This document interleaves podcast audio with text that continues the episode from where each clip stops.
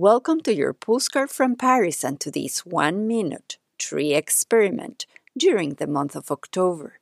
Without planning it, in celebration of this month's focus on trees, this morning I had the wonderful opportunity to visit a park outside of Paris in a place called Marly-le-Roi. The morning was quiet and calm. It felt overall like a bubble of well being at the start of what will be a very active week.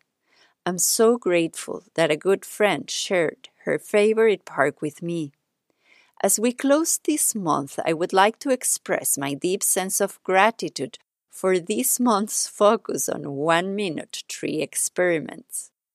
I have exchanged many tree conversations and photos with many people in my community, and my sense of appreciation for trees has grown even more than it was a month ago. I've decided that the focus of postcards during the month of November will continue to be around trees, as the trees around us continue to change and transform every day. Now, I invite you to reflect on your own takeaways from this month.